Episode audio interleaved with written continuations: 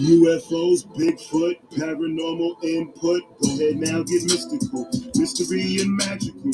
UFOs not typical. Bigfoot not typical. You ask me why I'm skeptical. I say questions are questionable. Is the truth alien to you? Alien to get my message through. Aliens might message you. Aliens is sliding through. The wild signal applied to. Algorithms they find is true. Typical. Skeptic. Show. Typical. Skeptic. Got no time for no petty germs, pandemic, a pandemic turn. Horror still in Amityville, Bayonet in Gettysburg, Mothman, TNT, Factory, Red Eyes, Glow B, Dog Man howling in the street. I'm typically skeptic of what I see. Voodoo Hoodoo in New Orleans, Thunderbird, Swamp Thing. Is it real? I was wondering. Typical. Skeptic, show. Typical. Skeptic, show.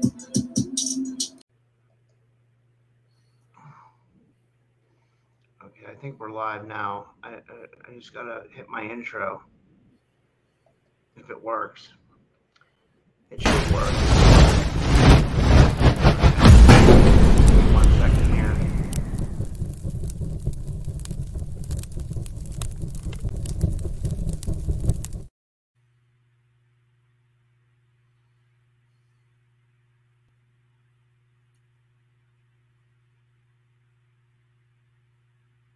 This. Oh, hey guys, welcome back to another episode of the Typical Skeptic Podcast.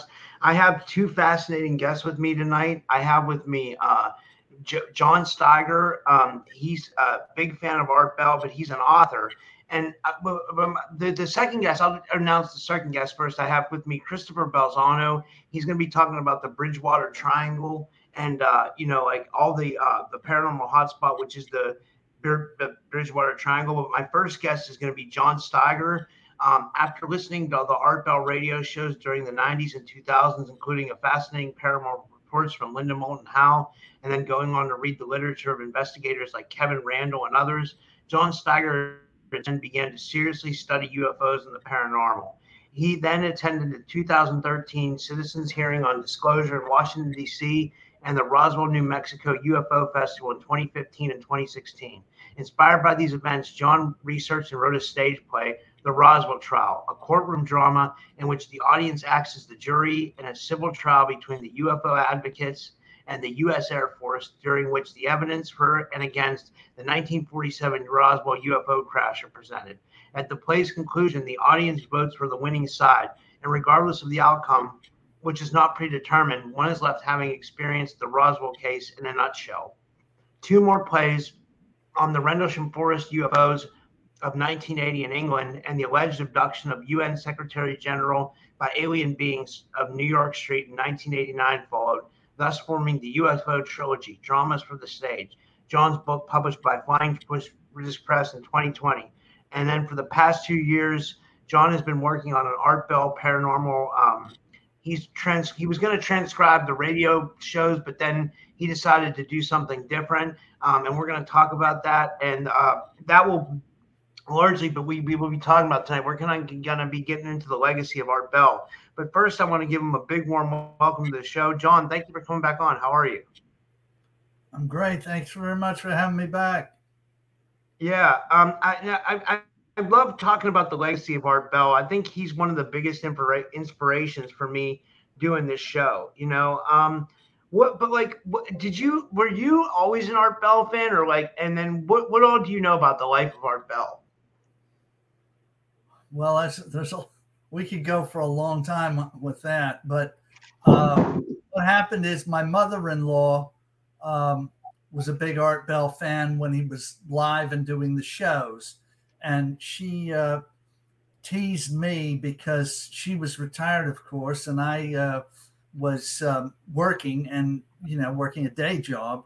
And so she said well you'll not be able to listen to them even though there are all these great things uh, being discussed on the show. And so i said oh well i'm going to show her. So i would s- began sleeping with the radio on. So the um, you know you, you'd hear i'd hear bits and pieces of the shows and got uh, uh, interested in some of the guests he had, and, one of the particular ones was Linda Moulton Howe, uh, because um, she uh, tantalized my interest in UFOs. So uh, uh, that was the. Uh, it was a while until I got into the UFO uh, field. Um,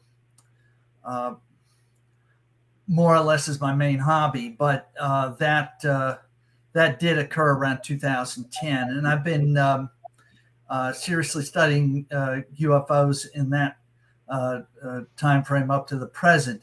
But Art, once I finished my book, uh, Art Bell intervened. I um, began listening to uh, as many of the old shows on the internet, and there are many of them available uh, as I could. And uh, I just decided that what really needed to be done is to uh, make a uh, tribute website um, to art in, uh, in in order to preserve the history of the show. And uh, so I've uh, come up with a uh, website called artbellfiles.org. And if you go on the artbellfiles.org, you'll find a wealth of material covering the history of Art Bell's um, radio programs from when he began paranormal shows uh, by his own admission in 1992 up through um, his last uh, commercial broadcast, which it was in uh, March of 2016. So that's a 25 year span if you uh, count both endpoints. And uh, there's a there's just a, there's a vast history uh, to cover in that. And um, anyway, that the the website. If you go on the website, check it out.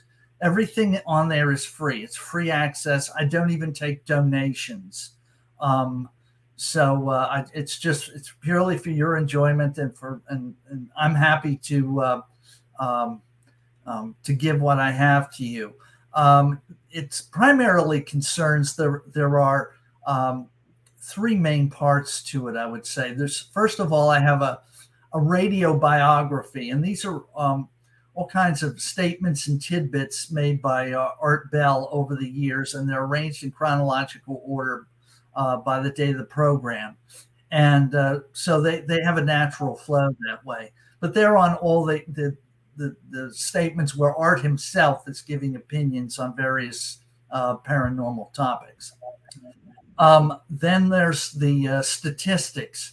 Well, uh, he had more than 2,000 broadcasts uh, on the topic. he had more than a thousand guests. Um, I just recently put up a radio calendar showing uh, month by month by month uh, all the, the shows in, in over the over the years, and you can see from that how how his uh, work methodology uh, changed. In the 1990s, which was the the prime period when he, he gave put in the most hours and and you know he was younger and whatnot uh, t- to the show uh, definitely shows on the calendar. And then, uh, you know, in the early 2000s, his his uh, uh, back he had the well, he had the whole incident with his uh, son uh, and and the and the uh, criminal rape of him at, at his school, and he had to deal with that. And then he had. Uh, uh, his back started acting up as he was getting older, and then uh, he basically George Noory took over the main duties of the show and he would appear sometimes on weekends. And then he had the trauma of his uh, wife Ramona. I'm, I'm going to show those. I'm going to show your website, John. Can you? Yeah, sure. Can you see it? Yeah, it I should be showing up on the screen. Yes. Yeah, that's it right there. It looks beautiful, man. I love what you've done with this. Thank you. Um, this I, is amazing. Okay, thank you. Uh, you well, you can see it's all categorized as the radio biome the stats were the two things I mentioned, but then there are a lot of transcriptions on there um, done by categories, you know, like uh, the, there's the smorgasbord and then there's the strange rangers, which is kind of like a hall of fame of, uh, of uh, the various guests. There's tall tales because there's, there's people who came on there and just I don't think I, I I don't accept what they said. I don't think art accepted what they said.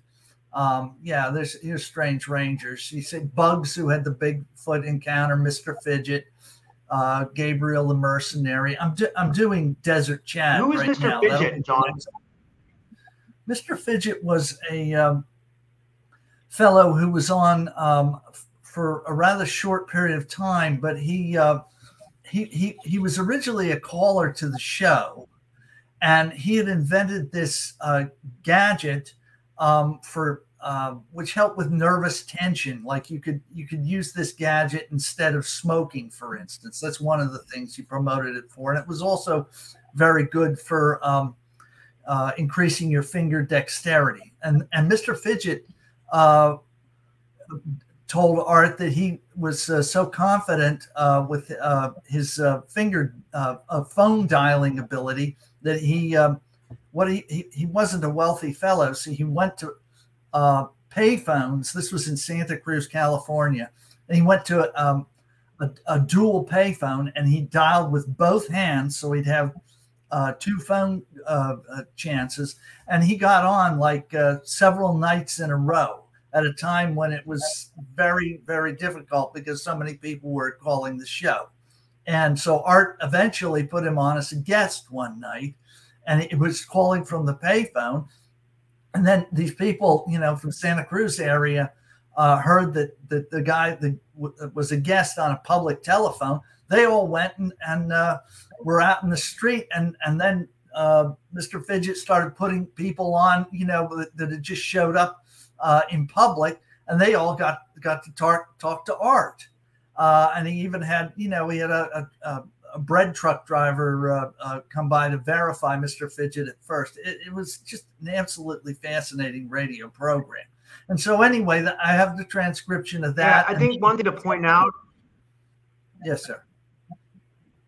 I, I was going to say one thing to point out is like when Art a lot of these shows it was before the internet right? So like this was at a time where you could only kind of call into the radio like calling into the radio was like a big thing because like it was like our form of entertainment. Like i remember when these shows were going on i was in my 20s you know? Like so like the art bell show was a big thing for me. Like i would listen to it at night. I would always tell people i would tune in through the radio. So like if you couldn't get a clear signal on the radio, you weren't listening. It wasn't like the internet today where you can just click on a link and you can listen to any of our shows. It was much more difficult.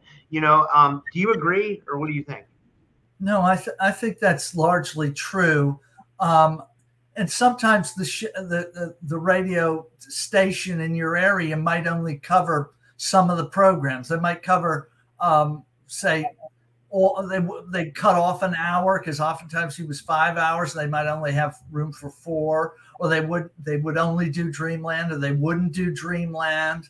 You know, there's there was all kinds of combinations that that you know he was trying to get on wherever he could. So uh, they made deals to be on and and and and whatnot at, across, but it, it, spread across the country. The real the real um, magnificent thing about it is it did go coast to coast, which was the name of the program eventually, Coast to Coast AM.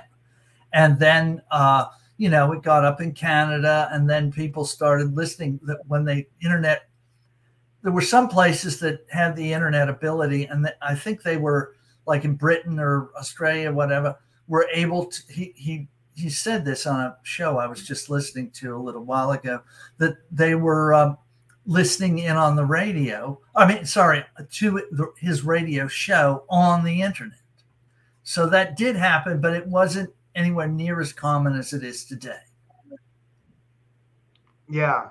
And I just wanted another thing I wanted to point out that a lot of these people that we're looking at on these Strange Rangers page are passed away. Like I can I can verify that John Keel has definitely passed away. John Lear has definitely passed away. Father Malachi Martin has definitely passed away. And Evelyn Paglini has passed away. Um, those were four of my favorite guests. Well, John Keel was only on once because he was a pretty big name back then. You know, that's right. the guy from the Mothman Prophecies. He's also a famous he, in my mind, he's one of the big, best Fortean researchers we've ever had. John Keel was so ahead of his time as far as like, um, as far as you know, his thoughts on the paranormal. It just it didn't compare with what anybody else was saying at the time. And then that's why he, other, he he's firmly on the Strange Rangers page. He's, I mean, if there's anyone who's a Strange Ranger, it's John Keel. But Bugs, the first guy, he's also passed. I've confirmed he's also passed. Yeah, I know David Paulides and Nick Redfern are still alive, but they may be the only two people on this page that are still alive. Um, I'm going to click on the encounters section to see. Yeah, I don't know about Harlot or Gabriel or, or Mr. Um, it might be Um, yeah, yeah, I'm not sure about them. And um, the, the other was Har- Harlot the Witch. Like, I'm not sure about Harlot the Witch because she was a like a one-time guest and she was very strange. But um, you know, that's that's one that everybody should go back and listen. One of the most intense. I always thought that was a good one. For Alien Harlot- Encounters, you'd think it would be. Yeah, go ahead. Sorry. Sorry, go ahead. Uh, well, I was just going to say Har- Harlot is one of the Oh no, you were saying one of it's the one of the top. It's it's it's certainly one of the top twenty shows he ever did. And I th- I think I'd even put it maybe in the top ten. But she freaked him out, and that's why. And she freaked. Many people listening to that would be freaked out by her. I mean, because she she sounded so sincere um, in her uh, personification of evil, and so uh, yeah, and I've and I've transcribed her, so it's it's. uh you, I just I'll never forget that one. Never forget it. So anyway, Yeah, I, I I moved to your alien encounters section here on the website. Now you have some names, but I'm sure there's a lot more. One that I know that you don't have on here yet, and I is uh, Carla Turner. I was a big fan of Carla Turner. Well, I've be, most more recently become more acquainted with her work. She's the alien abduction lady. She was on Dreamland. She got killed.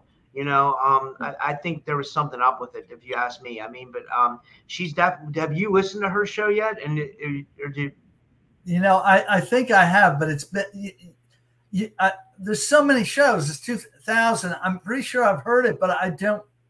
I, I knew she was alien abduction, but uh, um, I don't remember the gist of it. Um, there's there's another one that I would hope to have someday. Uh, Pamela Stonebrook, who allegedly had an affair with an alien. With a reptilian? yes, I Yeah, love that story. Yeah, that's that's a that's another really strange one. Uh, but you see, the when I have forthcoming on there, uh, this is aspirational. I, you know, they should be, but uh, they should be there. They should be there, and and the others that you mentioned should be there. But the problem is, it's it's one of time. I, I there's I'm one guy, and um, I can do I can I do about 50 pages uh, a month, 50 pages a month, and it's just there's tens of thousands of pages here to transcribe, and I can do about 50 a month. So uh, I try to apologize for that in my introduction on the homepage. I can only, you know, I have to be very judicious about what I do, and I, because I can't do it all in my lifetime. Somebody else is going to have to take over, and so anyway, now, when you say transcribe, does that mean like i- if I just click on one of these links, does that mean you have like the the whole show like right ahead- now? go ahead and Is that click- what you did? click on any of them. Click on one. Okay, I clicked on Bud Hopkins. Now, can you get can you Okay. get PDF a me PDF on your see, uh, let the, me just see the here. PDFs? You need to be able to get a pull up a PDF.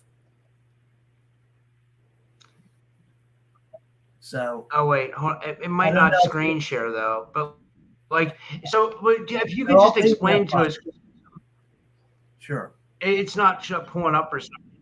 Okay. All right. Well, most people can pull up a PDF on, on a on a computer or a tablet, one of the two, um, and perhaps on the phone too. Um, and and you know, it's just it's just a wealth of reading reading material. I'm trying to preserve these shows in a format. Yet, yes, listening to them is the the prime way of experience them, but there are sometimes when you read something as opposed to hearing it, um, you can um, anyway. You you can it's a, it's a different type of experience. So anyway, you're trying to pull one up now. I, Yeah. I take okay. Yeah, that's on my downloads. You can see that's where you're still looking at my download, like the, the my, my shows I've downloaded. But um, Right. so Okay. let me see So, here. so you'll be able but I mean, these are all downloadable. They're, you can read them, you can download them. To be quite honest, you, even though I have copyright on them, you can copy them. The reason I want I want them preserved, and the more places they are, the more likelihood they'll be preserved. I mean, and because I just think it's very important because Art Bell was so important um, to preserve the his, his the legacy of his work um, for posterity. So anyway, but there's there's all these the different ones. You know, time travel. Yeah, I agree. I agree. UFOs, I see. Yeah, entertainers. You know, he interviewed George Carlin. You know, he interviewed. This uh, is pulling up slowly. Pulling up. Yeah. Well, okay, okay, maybe it will. Yeah, uh, I don't know. On my my computer, it pulls UFO. But yeah, that, that's that's the header right there. There's the header on every page. So there you go. All right, there's the beginning of Bud it, Hopkins. It's doing slow because I'm on StreamYard, and when I'm on right. StreamYard, my computer goes slow. Okay, okay. Well, then, okay, but this is this is what you know, this is the interview between Bud and, oh. and, and then. Oh my gosh! yeah, it's a lot of work. Oh, it, it, it is a lot of work. It is a lot of work. I can do about two and a half minutes. I do. I get up at four in the morning and do about two and a half minutes in an hour. Okay, but I'm trying to do every word. I'm not doing summaries. Okay, I, I, there's a few on here that are summaries, but that was before I decided to you know, doing every word is really the just the way to justify it. So, and this is an insane amount of work. Like this is, well, this is. I mean, yeah, I, I probably am insane. I probably am insane. I, I this is this is a, an insane amount of work. I mean, there's two thousand shows. 2,038 shows. I mean, I I, I, I, I 50, I, I think I have around. I think 50. I've met someone. It's like, yeah, I think I've met someone that's just interesting so wow, Mel Wat Mel Waters is, is, is he, he's the one I want to do next. I want to I want to finish him, but uh, I spread it around. I don't do usually you know a whole bunch of the same in a row because it's just you know varieties the spice of life. So anyway, tall tales. These are ones that I don't.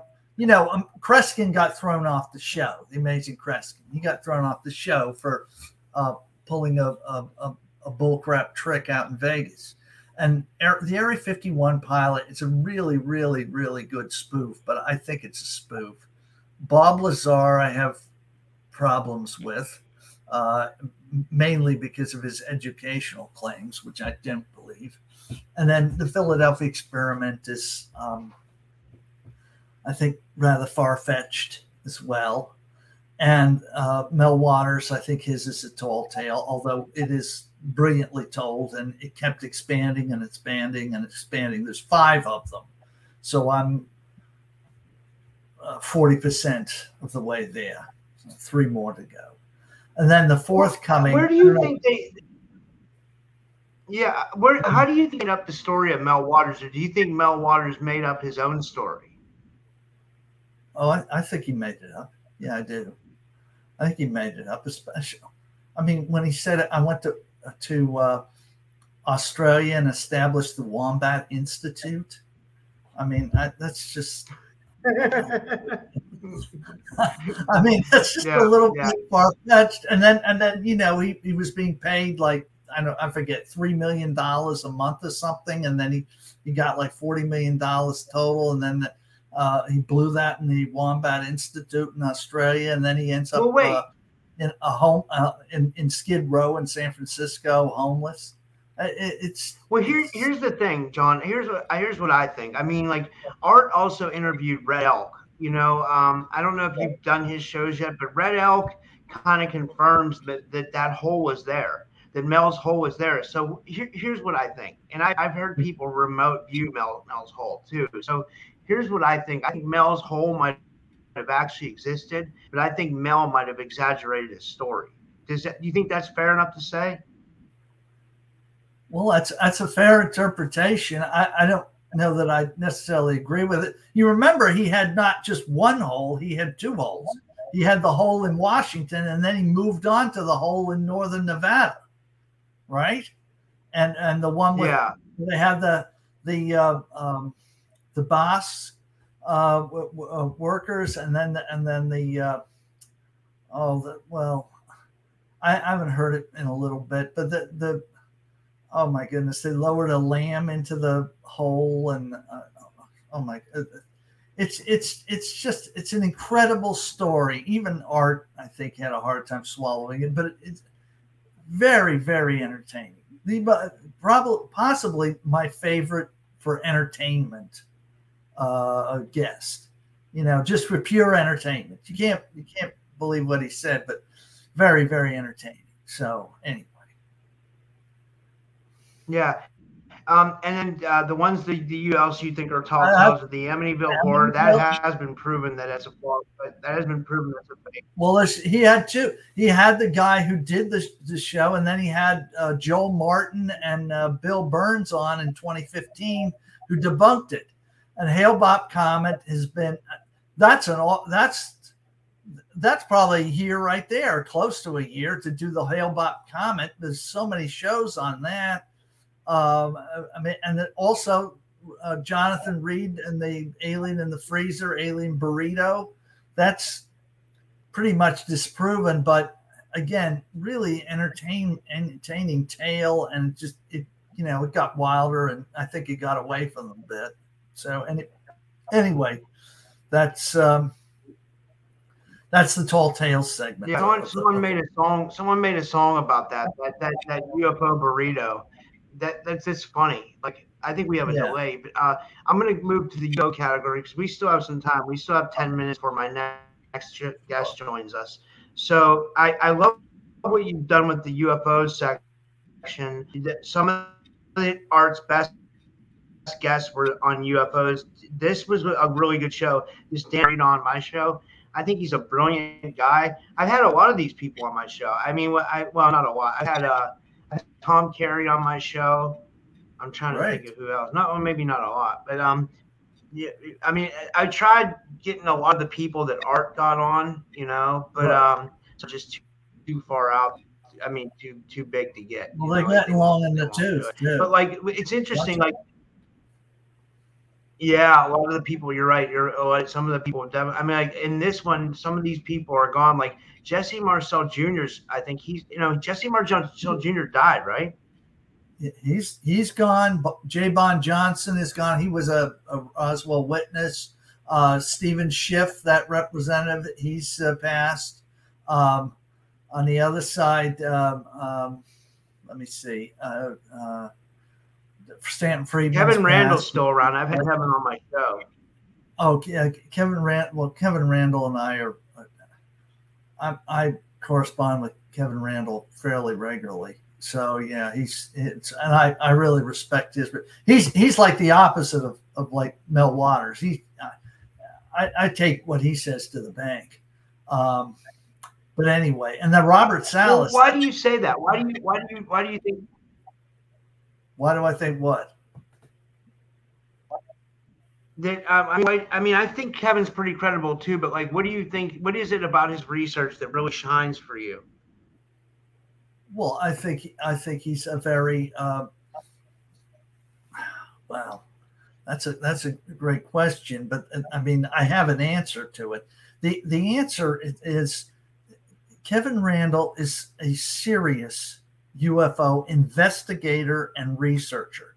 He's one of the prime Roswell investigators, but it doesn't. He didn't just limit it to Roswell, although and you know people like uh, Tom Carey and Don Schmidt more or less have only done Roswell, and that's fine. That's that's to their credit, and they've done a very good job. I think Don Schmidt might know more about Roswell than Kevin at this point.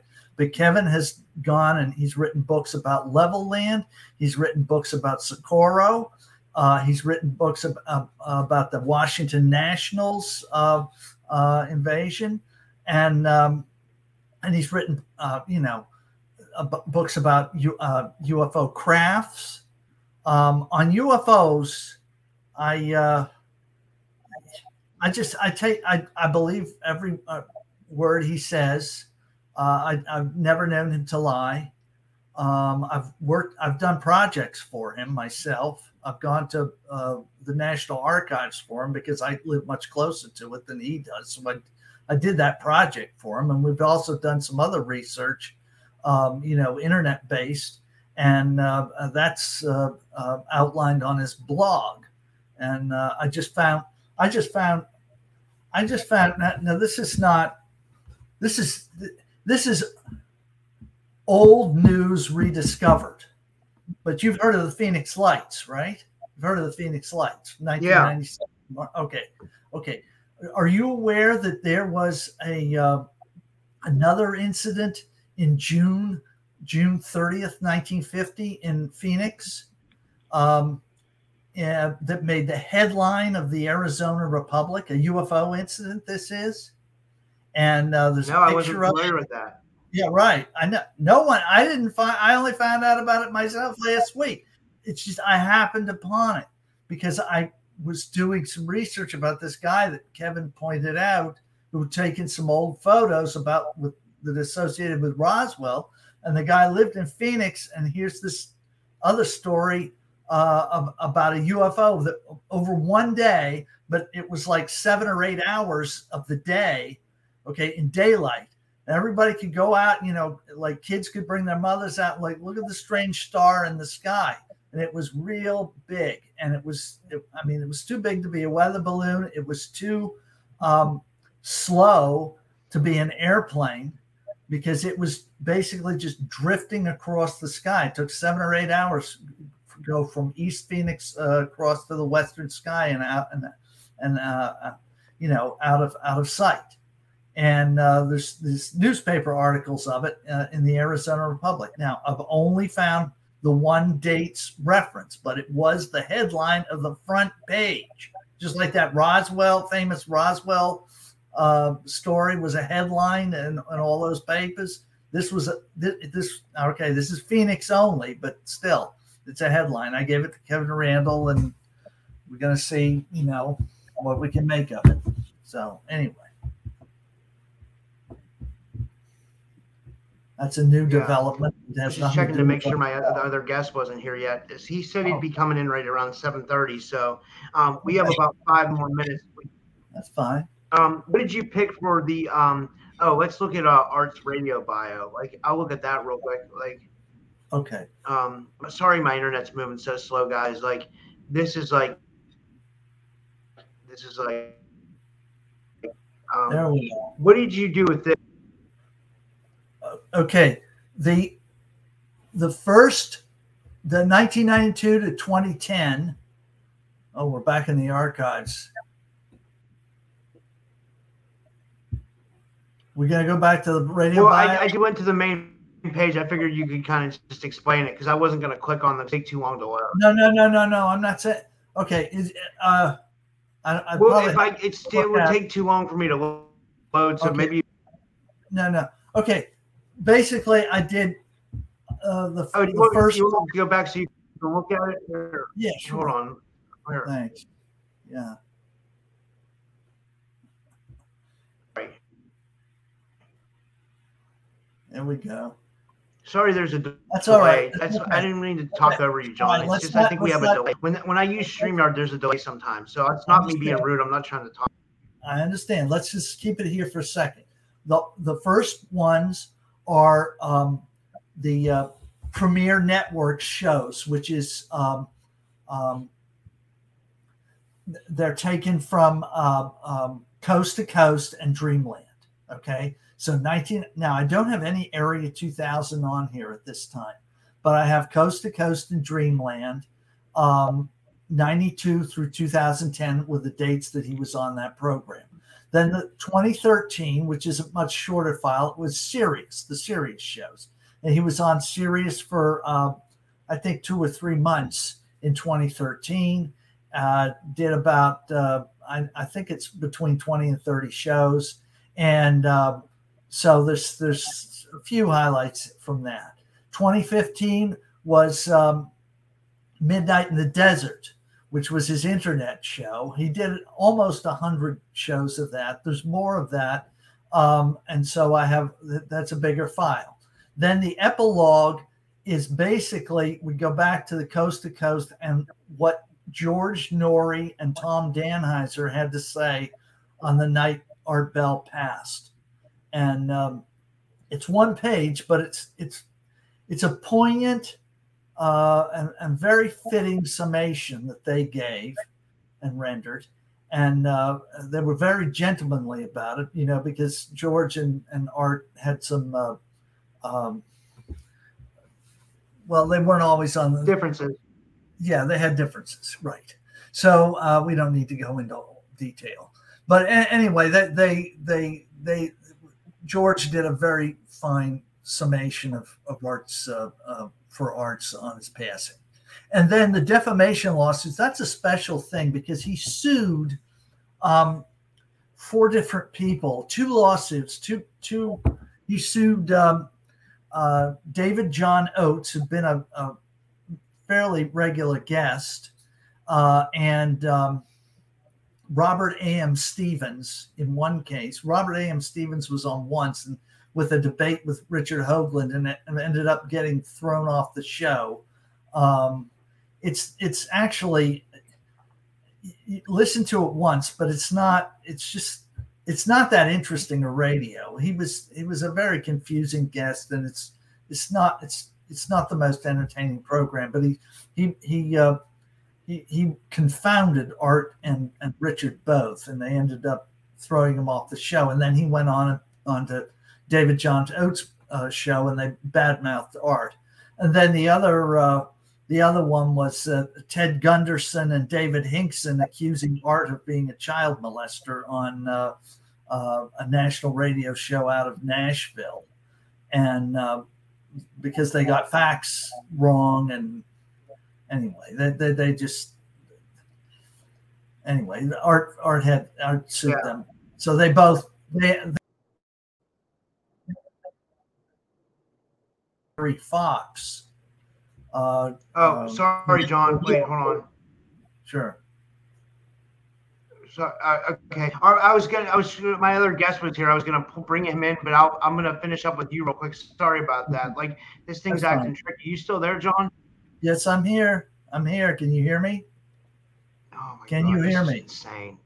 I don't understand what's going on with this software. Oh my God. Like, this is so crazy. It's like dealing with, like, I, I don't even know what we're dealing with here. Guys. Okay. Like, now it says um, I'm in the show. Now it says I'm in the show. Can you hear me?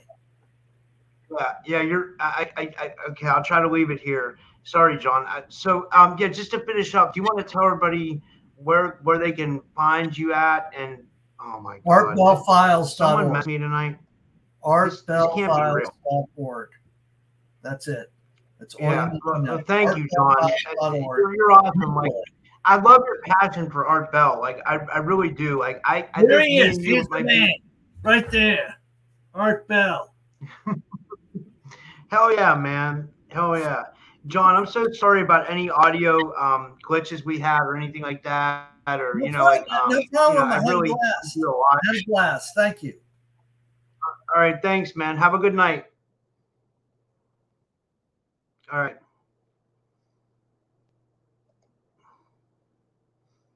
bringing in the next guest now, guys. If if Streamyard will let me, this this software is bizarre, man. Like it, it never like it never wants to work out right. It's just crazy. Chris, are you there? I am here. So you know, let's, hope uh, everyone can uh, see and hear me, or at least hear me. I'm not sure how many people want to see me, but hey, it's good to have you back, man. My show's grown a lot since the first time you've been on. So thank you so much for coming back on. How are you? Thank you for having me back on. I've been doing really well. Yeah, and for guys, just to give my guest a proper introduction, um, this, I, I consider this guest a, a paranormal legend as well. Um, Christopher Balzano, he's a writer, he's a folklorist, he's a researcher, and he's the current host of the Tripping on Legends podcast. He's been documenting the unexplained since 1994, and he's been a paranormal in the figure world, paranormal world through his books, articles, and his work as a director of the Massachusetts Paranormal Crossroads, and now Tripping on Legends. Balzano is the author of several books about regional hauntings focused on the Bridgewater Triangle, as well as several collections on true ghost stories and how to do paranormal books.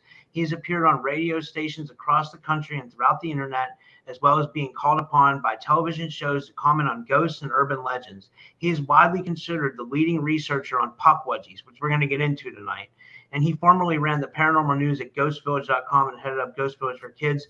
And you can find him. His website is Tripping on Legends. He's Tripping on Legends on Facebook and at Twitter, it's at Spooky Balzano, B A L Z A N O. And on Instagram, it's at Spooky Tripping. I'll put all the links in the description. Again, Chris, thank you for coming back on. Uh, yeah, um, how's it going, man? Excellent. It's, so just so you know, I've got my kids uh, in the studio with me uh, having their dinner. So if I do give a, a, rude sideways glance, it's because I'm yelling at one of them with my eyes. So they know what the look, they know what the look is, and now your audience knows what the look is too. So for example, when I go like this, that's my kids. So uh, that's okay, man. I I I know everybody has like you know like I mean you're a teacher too. People don't know that as well. You're you do you're a um you teach high school? Is it? Yeah, is it? I'm a high I'm a high school English teacher, freshman English. That's awesome. So the paranormal is kind of like your side pro, like love or whatever. Um, teaching is my side gig, but it's the one that gives me my money. So, which is not a lot, right? Because I'm a teacher, but no, it's it's you know I incorporate the uh, both things into each other on in my writing and on my radio show. The way I approach things, there's definitely a teacher element to it. Um, and then in my teaching, I try to get ghostly legends and urban legends in there as much as possible. So I'm kind of, you know, a man caught between two worlds, but I like to let them kind of uh, uh, mesh into each other as much as possible. Yeah, um, tonight I kind of wanted to focus on two of the books you wrote. Um, you wrote uh, one that was on cults, crime, and the paranormal, but I, that kind of ties into the whole Bridgewater Triangle thing because there's a big cult aspect to the Bridgewater Triangle. So I figured yeah. maybe we could dive deep into the Bridgewater Triangle and then we could yeah. touch on the cult thing as well. But um, what, what, I mean, I have a bunch of you know highlights. Um, for the Bridgewater Triangle, I guess we could start off here. Native American lore. There's a lot of well, I guess maybe you could explain to people about the Bridgewater Triangle first to give them an idea. Yeah, sure. It's this uh, this area in Massachusetts, which it kind of ebbs and flows uh, depending on who you talk to.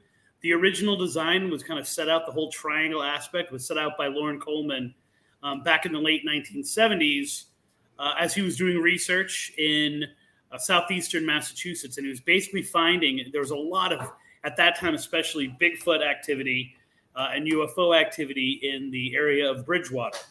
Um, Bridgewater, Mass is Bridgewater, West Bridgewater, and East Bridgewater. And as he started to document more and more unusual things, both historically and like reports he was getting currently, he began to expand it out and expand it out until he had it reach these three points of Abington, Freetown, and then Rehoboth, Massachusetts. Since then, it's kind of, uh, you know, people have included other aspects of it. Uh, people have brought other towns into it. People have expanded it. Uh, if your if your listeners are, are, fans of Loren Coleman, they know that he's not uh, big when it comes into ghost stories and ghostly legends. Uh, so I brought an element of that to it, and and then you know a lot of it was this kind of natural um, expansion. You know, if you if you consider uh, Freetown, Massachusetts, for example, to be part of the triangle, well, Fall River used to be part of Freetown, right? It broke off from it. Parts of Rhode Island used to be Freetown. Well, how can you have anything where you're documenting ghosts and you can't include the Lizzie Borden bed and breakfast, which is in Fall River, right? So, yeah. you know, I, I, I spent years kind of looking at these different cases that kind of run throughout it. I was a Metro Boston person. This is like an hour and a half, two hours outside of Boston. Uh, I would have much rather have been uh, just researching and uh, investigating at that time those kinds of places. But that area just kept drawing me out time and time and time again until kind of it's become what it is now, which is a not just a local sensation anymore, but kind of like a national and international sensation.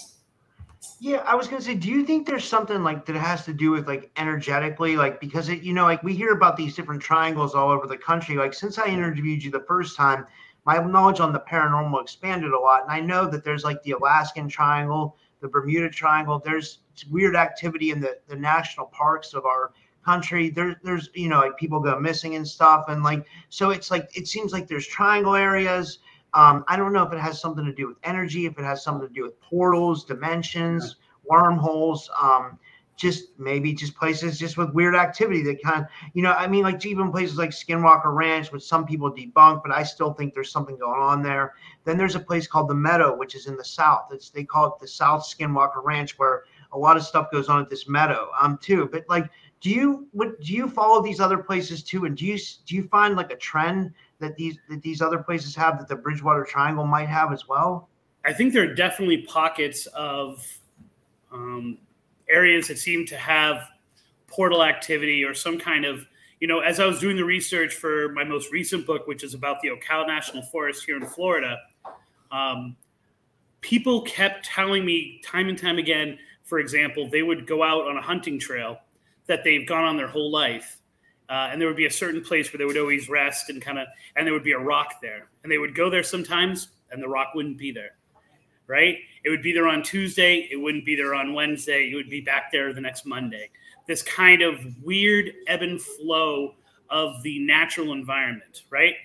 The more you look into these things, the more that makes sense, right? We have these places where there seems to be, and I called it the slip, right? Uh, or the shift.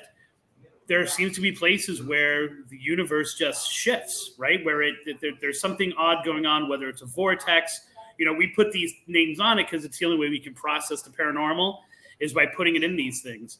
Now, what happens is when you get one thing that's going on, it's anomalous. When you get two things that are going on, it's a trend. When you get three things that are going on, now all of a sudden you have a structure that stands, right? So I think the idea of trying to search for triangles different places is really our search for understanding, right? So if we can go, here's something, here's something, and here's another one, now you've got three points. Now it's something. And then, of course, if so much stuff is happening in between those points, it naturally becomes popular amongst the people who are researching in that area. So I think it's a very natural trend in the paranormal to see this, to gain this understanding. But I do think, as you were saying, the, the foundation of it has got something to do with different energies on it. And the more and more I've done it, especially in the research that I did in Ocala, where it was clear the very first time I went there that there was a problem with sound waves. There was a problem with um, with the way that the, the light was traveling, with the with with um, weird shadows that were going on. That it had something to do with waves being messed with. So with energy somehow, uh, and and that's what we call portals. That's what we call slits. That's what we call triangles.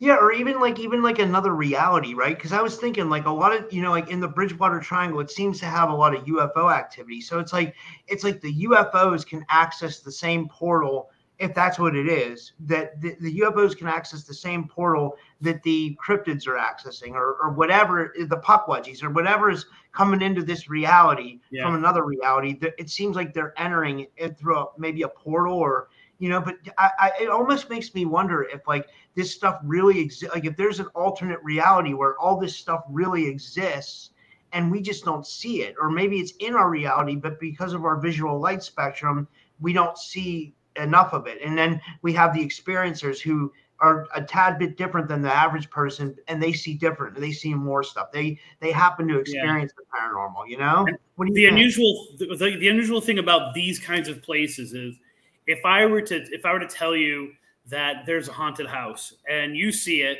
but I don't see it, and my son sees it, but my daughter doesn't see it, we can now talk about sensitivity.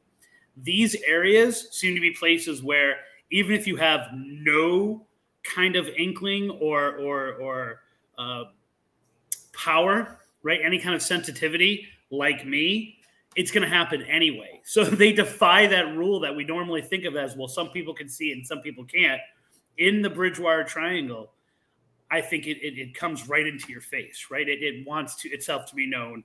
Um, it lures you in, tempts you, kind of pushes you out at the same time. It's, it's, it's a living, breathing thing, you know? Uh, and then I think of this.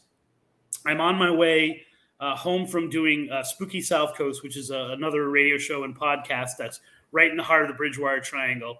I'm driving to my house back in Boston and uh, I'm I'm waiting as I'm driving. I'm waiting for Coast to Coast to come on, and all of a sudden, instantly, they're about an hour two. And I'm like, how did that happen? It, it, was a time slip, right? Like something weird happened. I'm driving. I'm completely sane while I'm doing this. It's late at night. You know, it, we listen. You know, it comes on at one o'clock. It was past two o'clock when when all of a sudden I just became aware. And I don't live far enough away that that would have happened. Who's to say that in another dimension or in another universe or another reality, you it's not you know 3023 instead of 2023 and that ufo that we see is just someone having that same kind of slip but just a thousand years in the future. And maybe that's why the bridgewater triangle and these other places that seem to be magnets for, for activity all kinds of activity they not only you know the, these ufos could be passers through that are having the same exact kind of stuff happening in their reality or their dimension or their time that we are or do you think that the, the, the phenomena might be acting a certain way and it just pro- it produces different kind like do you think the phenomena could be an entity and it, it produces different versions of itself? Like it produces pukwudgies or ufos or bigfoot or do you think they're all separate entities acting on their own accord? I, I can okay so I, i'm only going to speak on the bridgewater triangle in this to answer your question. The answer to your question for anywhere else that's not the bridgewater triangle is yeah sounds good maybe who knows when it comes to the Bridgewater Triangle, I 100% believe that it is a living, breathing thing. I do not think it is a, um, a byproduct of only dimensional changes or portals or shifts or things like that. I honestly feel that the Bridgewater Triangle, especially certain parts of it, like the Hockomock, like the Freetown State Forest, definitely, these are living, breathing things that need to feed and they draw things in and they uh, they use them right? And the weird thing is is that they always keep the public at arm's length.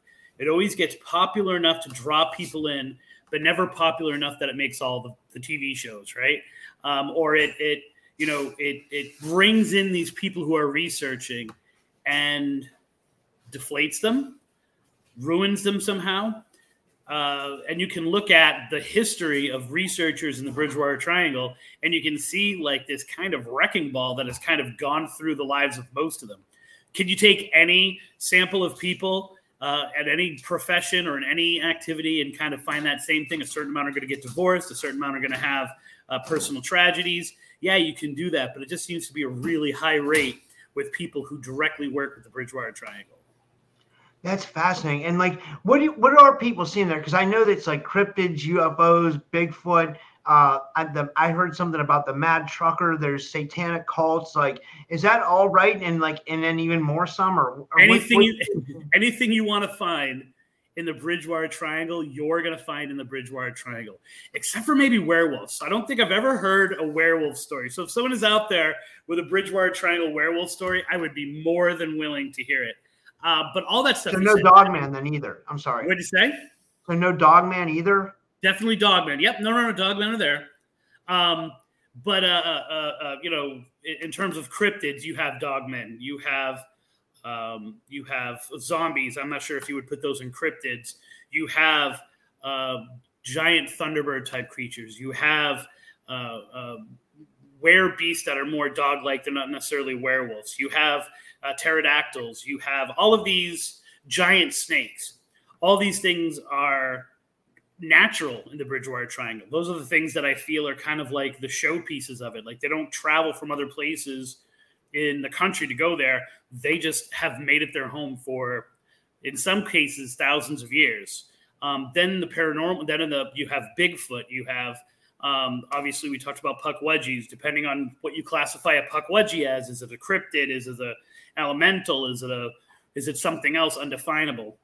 Uh, and then you have the ghost stories, and, and you have story upon story upon story, and so many of the Bridgewater Triangle ghost stories are unique in that they seem to not have a an origin story right we want this is what i focus on now is ghost, ghostly legends why do we tell these stories right even if you don't believe the story exists why are people telling it? What does it fulfill in their life? What do they need from it?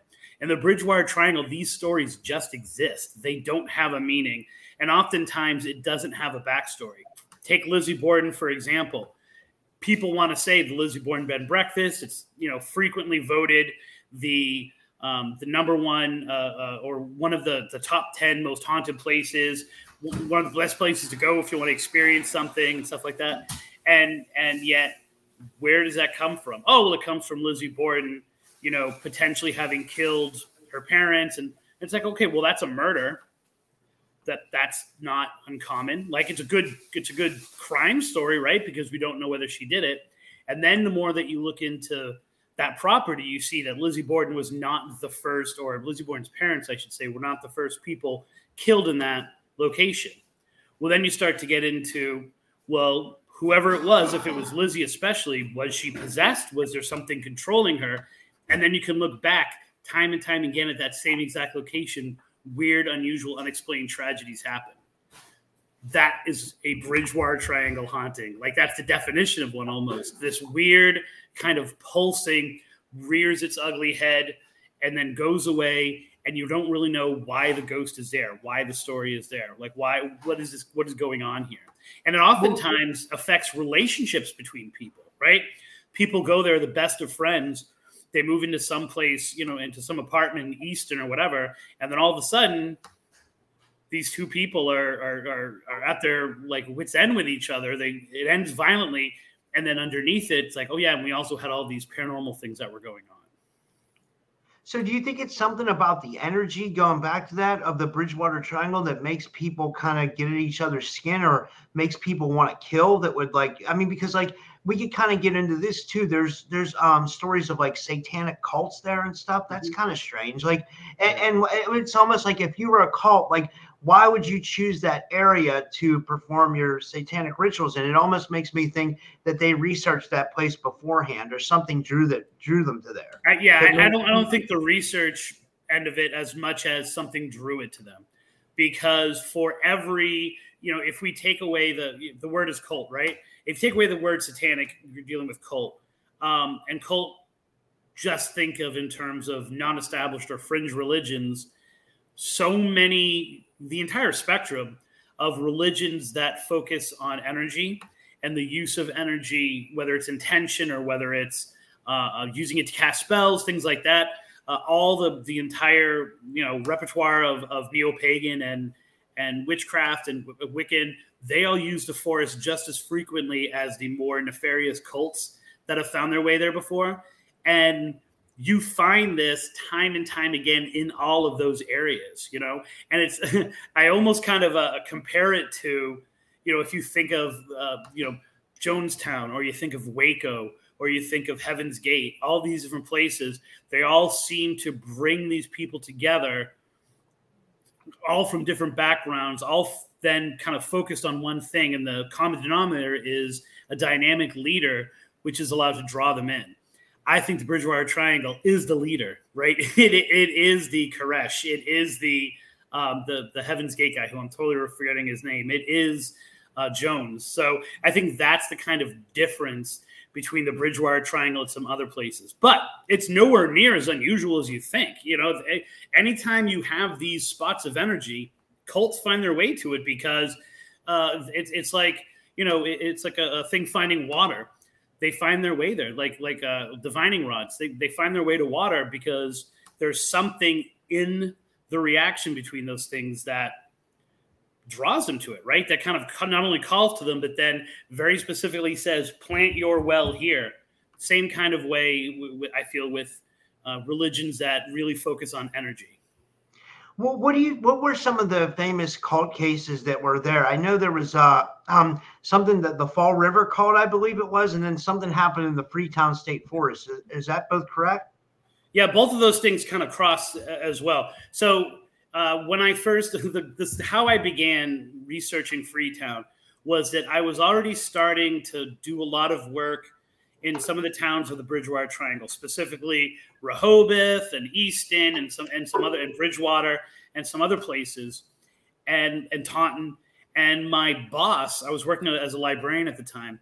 Uh, my boss came in and he said, "Hey, have you ever heard of Freetown?" And you mean like in Africa? My dad had actually just come back from there. I'm like, yeah. He's like, no, no, no, no, no. Freetown, Massachusetts. Freetown, Massachusetts. There's like some weird stuff that goes on, and there's like uh, a, a, paranormal cop or something. Uh, spend the rest of the afternoon and research that. Great boss, right? Um, and so the very mm-hmm. first thing that I stumbled upon were all of these cold cases, and then the ma- a man by the name of Alan Alves, who, for all intent and purposes, should have been kind of just a sleepy small town uh, detective, right? It's not Freetown. You know, at one point had more horses than it had people. He investigated himself personally over 30 homicides, 30 homicides in within the area of Freetown in his somewhat short career as a detective. He investigated numerous crimes having to do with the supernatural, the paranormal, uh, some kind of either cult or occult twinge to it, to the point that he was being called up by other law enforcement agencies around the country to consult because he had to become an expert on this stuff because it was happening in his town, right? Um, so, all that said, Alan Alves would tell you that if you are seeing the cult, so you ask me, what is the cult activity?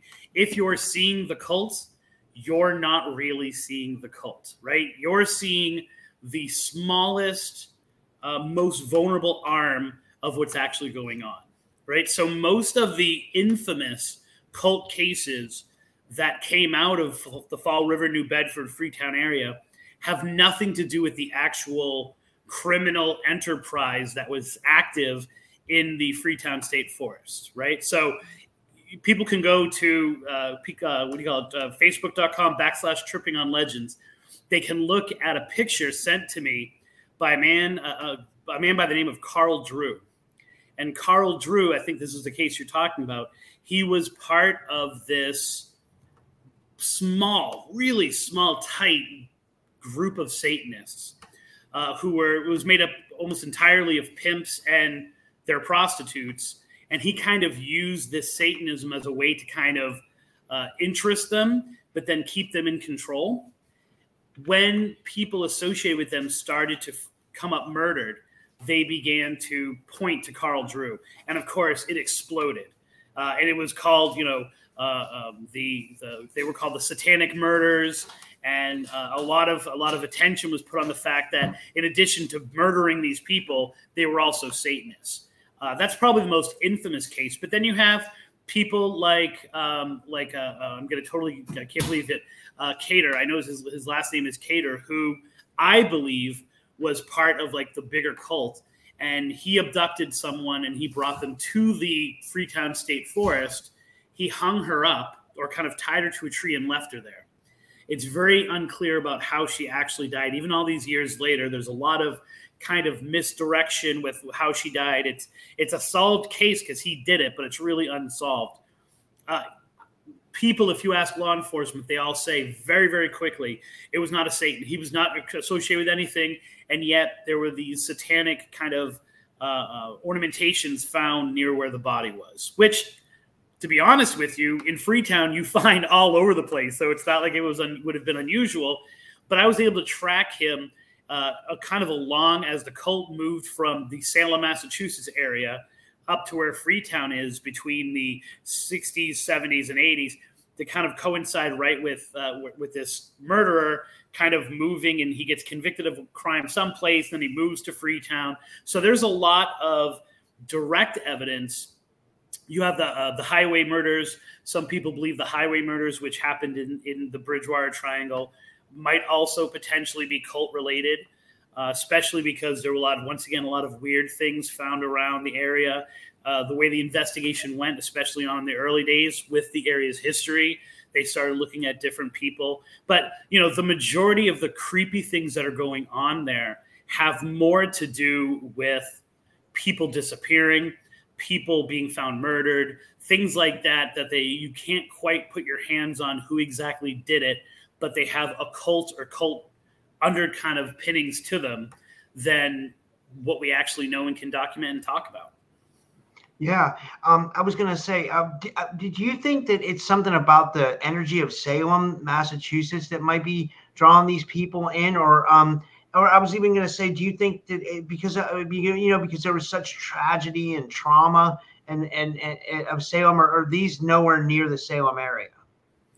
Um, the Bridgewater Triangle is not near Salem. Okay. No, no, I live in Florida where you got to drive 20 minutes to like get to the gas station. In that kind of perspective, the Bridgewater Triangle and Salem are right next to each other. You know, they're probably about two hours away from each other, but they're not really connected at all. What it has to do more, and I think it's important to make the distinction between these two things, right? If I uh, if I practice some kind of if I practice Santeria, would be a really good example. Example if I enter the Freetown State Forest, I can feel the energy shift. I can feel the uh, uh, the ground working with me so much more. And I've had person after person, especially when I was researching that first book, Dark Woods, come to me and talk to me about this and be very open about it. That is a different thing than the cult activity, which are occurring together, right? They're in the same place and they they get meshed and confused which is kind of what the cult wants, having to do with shipping areas and having to do with uh, easy transport of materials and has to do with. So these are criminal enterprises that are also slanted towards Satanism or something like Satanism in what they practice. They are going out into the woods to conduct their rituals, but they're also using the woods to traffic drugs, to traffic people. They're also uh, doing, um, you know, if you look at where these places are, and here's where it fits into that cult being in Salem, as I said, they're right on the water, right? If you look at a place like Gloucester, Massachusetts, most people who are not from Massachusetts don't know Gloucester from the perfect storm, right? That's the area uh, that we're talking about. What happens in those areas in Fall River, New Bedford is the same thing. You have shipping, you've got fishing, you've got this vibrant um, uh, coastal lifestyle that then goes under. A large portion of the population gets into drugs, and you get into the same place that was, you know, transporting fish and transporting products and things like that is now transporting drugs. That's the connection, and that's why the cults find these places more than actually the cults themselves using them for energy. That's fascinating. thank you for explaining that so much because it's so interesting that the the the, the dichotomy of what's going on there. Like it, it, this is this is a this place fascinates me like no other. I love paranormal hotspots. Um, what what I also I wanted to get into some of the other the, the, the wait. Can the, I give uh, you another example first? Yeah, sure, because, sure. Yeah, because Florida, Florida, because I was able to from a distance even document. So as I said, I live in Florida right now and the Ocala National Forest pretty much goes from coast to coast. And uh, so now we're talking, it goes from the East Coast, right, to, excuse me, to the Gulf of Mexico, access to Mexico, Cuba, Miami, all those different places. There is an there are active cults in the Ocala National Forest. The most harmless of which are these this group of people called the Rainbow People, who really go in an area searching for a concert, right? The rainbow people are all across the country. There's it's an organized thing. They go off in the woods, they listen to music and have a festival for two weeks, and then they leave. In Florida, because of the weather, they don't leave; they stay. Right, and so mm-hmm. within this forest, you have this cult that kind of lives there all the time. Along with that, we all know Florida people are weird. You have people that are living in the woods anyway, a lot of whom practice uh, unusual or off, you know, non-traditional religious methods those people have been infiltrated by gangs who are kind of i'm not going to say fronted but they're gangs that are, are, are, really arms of satanic cults that are using the mystique and kind of the whole um, the whole uh, um, way that the kind of feel about the rainbow people and other people and and arizona ravens got it 100% rainbow people are just hippies right? They're just hippies who like to go out in the woods, live together for two weeks.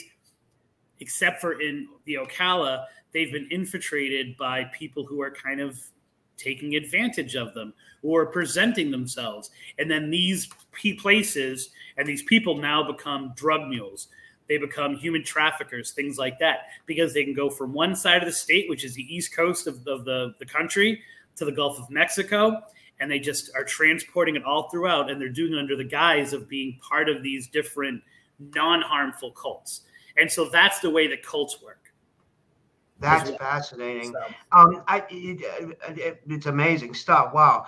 Um, I kind of wanted to get into uh, a couple other things before, you know, like, there's so much to cover with this, and you you have other books too. I mean, like, I mean, like, but before we get into this other stuff, I just want to say, guys, you got to check out Christopher's books. I mean, he has a book on what we're talking about on the Bridgewater Triangle cults, but then he also has books on ghostly adventures. Um, do-it-yourself ghost hunting books. One's called "Picture Yourself Ghost Hunting," um, "Picture Yourself Capturing Ghosts on Film," "Haunted Objects." Um, he has "Haunted Florida Love Stories," and then he has uh, the "Haunted Ocala National Forest." So we can kind of go in any direction, Chris. Um, you know, I'd, I'd, say we have maybe about 15, 20 minutes left, uh, you know. Um, but I was going to say, what's the ghost activity like in Bridgewater? And then also, if you kind of wanted to touch on the um the ghost activity on where you're at now in the Ocala forest. Like and because I know you've been an experienced ghost hunter for a while. And then if you could tie into what you do, which is tripping on legends, like which is a little bit different than paranormal research. Um, so sorry, I know that's a lot. I, I didn't mean to hit you with so much, but what if you want to just riff on that? Okay, well, first let me start by saying once again, Arizona Raven. If you ever want to have a conversation, the book that I'm working on right now is about Brooksville and its uh, forgotten sister city, Pemberton, Pemberton Ferry. I had to actually cut all that stuff out of the Ocala book because it was its own story and just too much. So uh, I would, you know, that's that's. You should have me on sometime just to talk about uh, that project, which is called um, um, um, which is called "This Town Is Myth," and it's one ghost story trying to get through the entire ghost story, but I can't because there's so many different things involved. And yes, Brooksville is one of the creepiest places you'll ever want to be. That said, um, yeah, I, you know, I, I, think that it was the ghost thing about the Bridgewater Triangle is uh, I had no idea what the Bridgewater Triangle was. When I first started researching and search, first started actually what I now think of as legend tripping in areas in the Bridgewater Triangle. It had to do with ghostly legends, right? These stories that people were hearing. It, it wasn't investigating; it was going out and looking and trying to experience these things. Um, and it was time and time again the same cities, the same ghostly legends, things like Anawan Rock and um, the redheaded hitchhiker of Route 44 in Rehoboth, Massachusetts. I'll give you a little hint. That Phantom Trucker doesn't exist at all. Oh, the legend, a, the legend itself. Yeah, I mean, if you ever want to do a study in how uh, how one person can by themselves create a ghostly legend and have people be talking about it 20 years later, that started as a post where someone who wanted to kind of spark a discussion said, "Hey, you know, does anyone know about the this uh, this uh, this uh, mad trucker? Uh, you know, that's on Copicut Road." No one in their, in no one knows anyone who's ever seen it, ever heard about it. And what happened is people started writing about it because of that post. So now it's in every single book about the Bridgewater Triangle. It's like infamous in Massachusetts, and there's not one person who's ever experienced it or knows anything that has ever happened about it. So that's how a ghostly legend kind of kind of uh, you know births itself to some degree. The other side of what I was experiencing was I my first five years, six years of being a teacher, I taught in a juvenile detention facility. It was like a step down program. And one of the places that is in the Bridgewater Triangle, one of the most infamous places, the Taunton State Hospital. Most I shouldn't say that. Like a third of my students had made their way through the secure lockup that is in Taunton, that is now part of Taunton State Hospital, or was then. I'm not even sure if it is anymore. In other words, they went to jail, like prison, in Taunton State Hospital, and then came to my program after it. In the course of six years, I saw probably a hundred kids that had served time in Taunton. Almost none of them knew each other because it's over a period of time, and you're only in the program for you know six weeks, eight weeks, a few months, you know something like that. And they would all talk about not going into the basement because there were ghosts in the basement. Uh, they talked about how uh, everyone knew that there had been satanic rituals performed there before it became a prison. The it, it was a uh, it was a mental health facility, and they used to take the worst of the prisoners down into the basement, the ones who couldn't tell on them, and they used to cut their bodies and use them for ritual sacri- you know, rituals and things like that. Uh, I, at, at the same time, I'm getting people who worked at Taunton who were saying, "I've suffered time slips there. I've had this we- this weird thing going on. I've had that weird thing going on."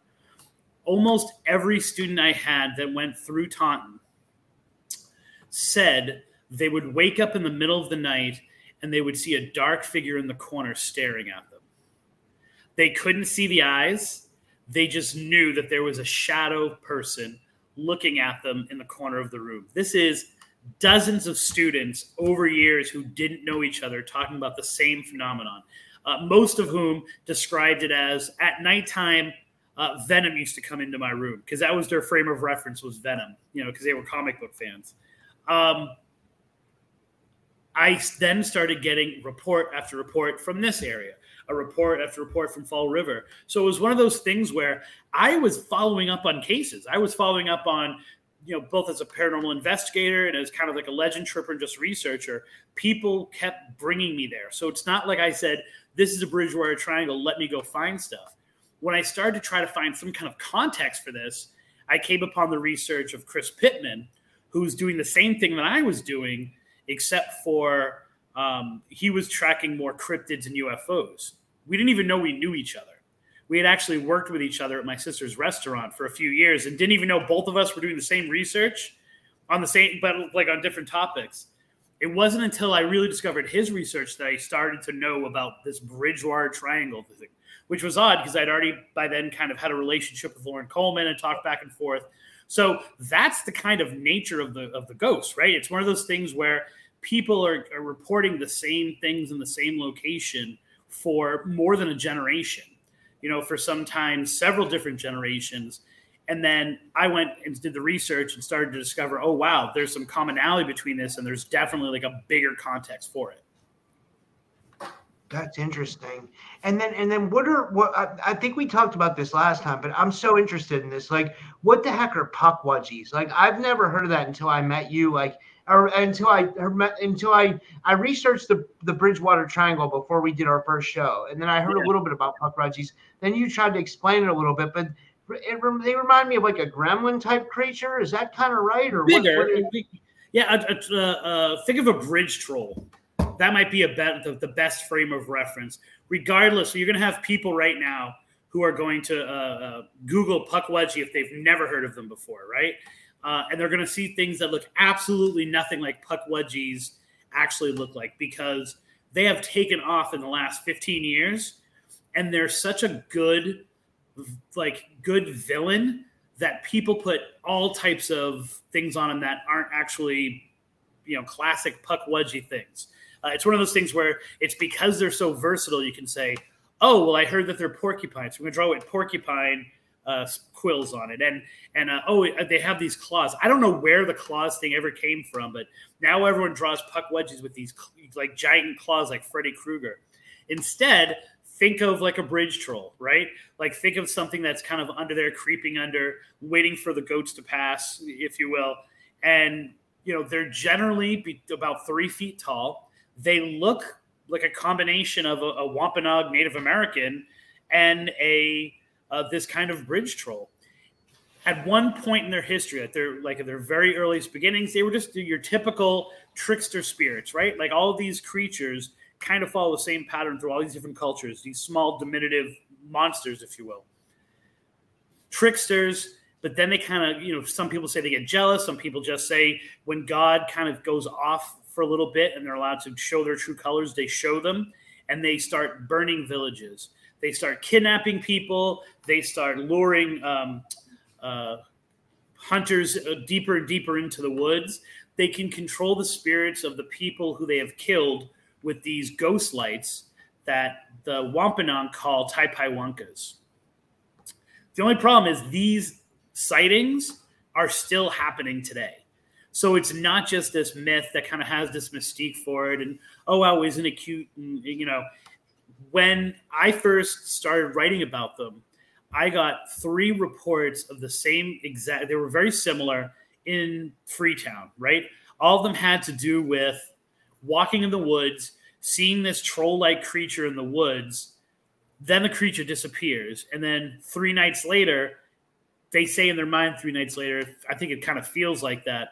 This creature comes back to. In two instances, it was their house. In one instance, the person was parked it. Uh, and they got the feeling that they had been stalked and that the creature was trying to intimidate them to have them never go back into the forest. By the way, none of them ever went back into the forest. Um, and they were asking me, "What is this? Like, what is you're like, what are what is this creature? I don't know what it is."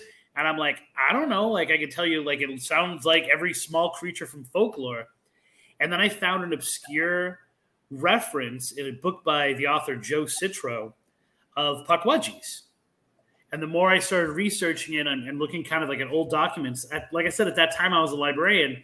So I would get something and then I would order the entire bibliography for myself, whether it was news articles or whether it was books. And then I would take those and look at the bibliography and I started to write about it. And more people started coming forward with these experiences. And more people who had had what they thought were abduction instances were coming to me and saying, you know, I always thought I was an abductee, but I read your stuff about this Pukwudgie, and it's much more like that. So, so the Pukwudgies are abducting people, or to a certain extent, or what? Uh, what what happened with? Did they ever elaborate on their? I mean, what did they say that? I mean, what did they? Did they? Do you know? Uh, sorry, this has got me excited. No, no, fine. Um, it was I've, the. I've been doing a lot of research on the abduction phenomena for a while, and like, I, it, it fascinates me that things come and take people in the middle of the night. You know what I mean? Yeah, like, yeah. And it's think, not just in the middle of the night. People get taken during the middle of the day too. But like, I would love to hear if these Pukwudgies are actually taking people against. You, I mean, is that happening? No, I think I think I think what it more was was the idea of being in bed, uh, having this small thing next to you, lights kind of bright lighting up the whole room, this thing seeming to examine and intimidate you, and then a, t- a period of blackout. Right. So I have never heard of a Pukwudgie uh, in modern times taking someone from their house. Wampanoag legend, one hundred percent but not taking people from their actual house. But it was rather uh, the abductee had experienced like three of the five elements of an abduction. And because it was the only filter that they were given, they thought they had been abducted. So they kind of filled in the blanks with the other two what it was more of was seeing this something in the woods, this feeling of dread, this feeling of, and then waking up and having that Pukwudgie inside of their house near their bed that they kind of related to. And they were like, oh, I thought I was abducted or I thought I was an abductee. But when I hear your story, I realize the other things never happened that you would find in a traditional abduction. Uh, that's what I was going to ask you, and, and, this is my last question. Have you found? I mean, like, what is what's the uh, UFO scene like at the Bridgewater Triangle? And like, is there like a lot of alien abduction going on there, or is there any like reported cases? There are a ton of UFO sightings, but I would definitely not want to talk uh, about UFO abductions or elaborate any more on UFOs because I'm not the UFO expert. There's a lot of really good people out there um, enough to, but I can tell you that if you type in Bridgewater Triangle UFO, you're going to get a lot of information. But I don't wow. follow up on those things. Like it used to be uh, with uh, Chris Pittman and I, uh, you know, which Chris are you going to go to? So people would come to me with UFO stories and I would give them to Pittman, and people would come with ghost stories to Pittman and he would give them to me. So, you know, I, I don't feel uh, qualified to talk about the UFOs in the Bridgewater Triangle. There, there's a couple of questions from the audience. Um, I don't understand this one. Uh, uh, Michelle Petros. Oh, wait, let me put this one up first. She has two questions. If you could answer them real quick. I just she says they mind control spirits with ghost lights. Which mm-hmm. would you elaborate? We we know. I don't know what she means. Sure. So they're called Tai Pai Wonkas, right? We would call them ghost lights, uh, or will the wisp, or however, whatever you want to call them, spook lights.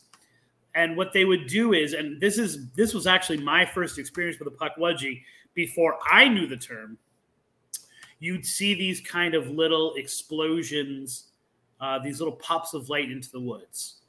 That happens, you're a little bit curious, right? It doesn't seem like it's harmful, doesn't seem like it's weird.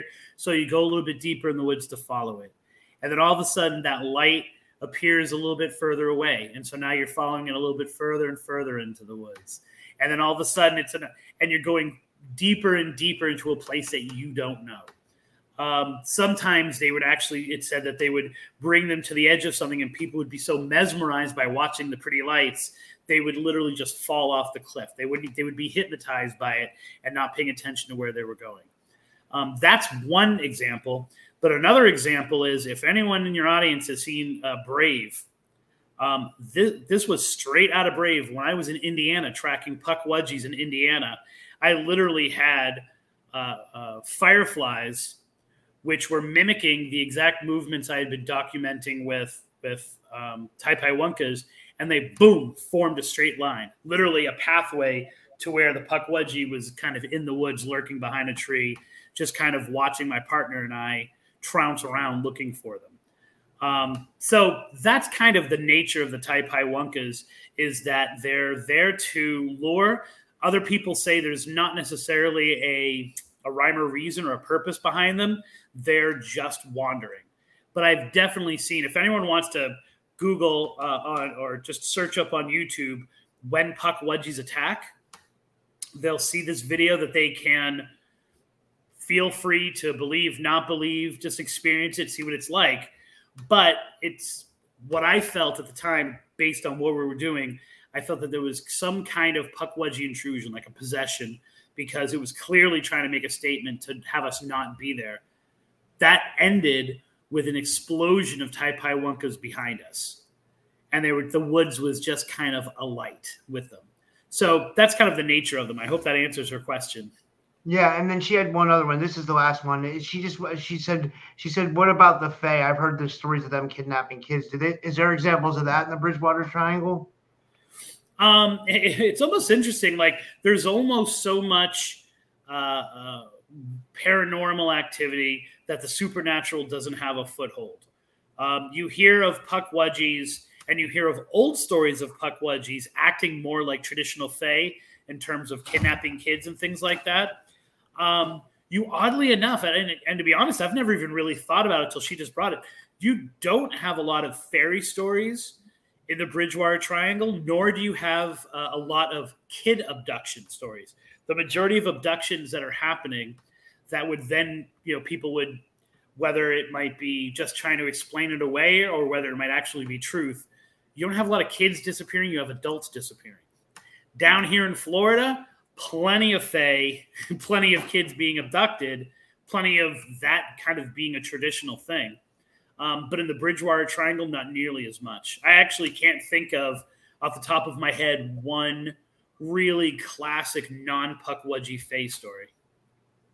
Yeah, I, I, there's um there's there's a lot of activity in the South. Like I said, that place called the Meadow is down there. I think it's in. They won't say where it is. Like you know, Trey Hudson, he he investigates that. He's um he, he's an author, but he he's been it's they call it the South Skinwalker Ranch. I have a feeling it's somewhere in Georgia, but I I don't know. I've never been there, and I don't want to yeah, give away their location. It wouldn't surprise me. Georgia and Tennessee have a lot of activity, uh, and um, that's actually I'm trying to make my way up to this to Macon, Georgia, actually, um, so that I can uh, uh, so that I can investigate, look, kind of track down these seven different cemetery legends all within like a half hour of Macon, Georgia, because it is just crazy. They're just dripping with ghostly legends.